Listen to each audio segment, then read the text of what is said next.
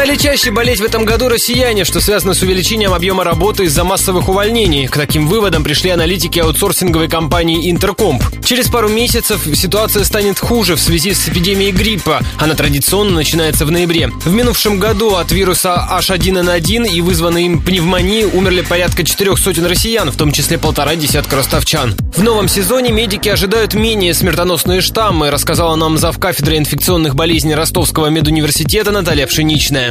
Грипп Б и грипп типа А по типа H3N2 вызывает вирусная пневмония. По крайней мере, это не было зафиксировано раньше. Они теоретически могут вызывать, но практически врачи с ним не сталкивались. Но общая клиническая картина заболевания, она такая же, как и при так называемом свином гриппе. Но а последствия со стороны верхних и нижних дыхательных путей, они могут быть такие же точные, связанные, опять же, уже с бактериальными осложнениями.